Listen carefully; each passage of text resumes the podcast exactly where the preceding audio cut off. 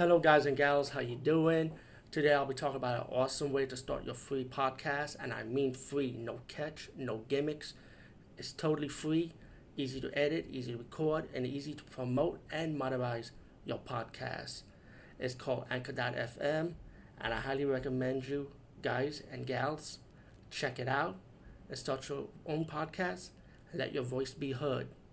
And also, don't forget to listen to Wild Dork Podcast and tell them that I sent you and that you have it from me. So you get more people to join Anchor.fm.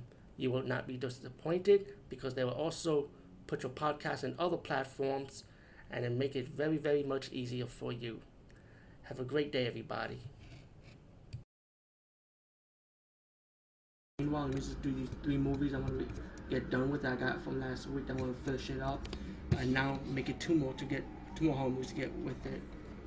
You know, well, the first one of the of the three three was this one, The Demon. I had this last week, but I didn't have a chance to review it. And this is from 1979. Not to be confused with other Demon movies, by the way. And I remember when I see this cover as a kid, it just scared the shit out of me. So it was good to see this. It's good to finally see it now.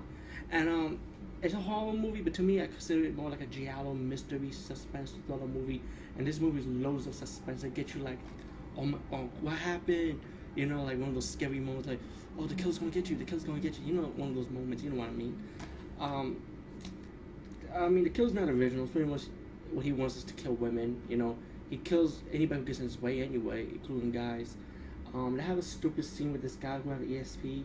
That the family of the daughter got kidnapped was um, the ESP guy was supposed to find the killer, but let's say the guy who has ESP, he suffered his own fate, which, which was one of those things that will make you want to say, "What the fuck?"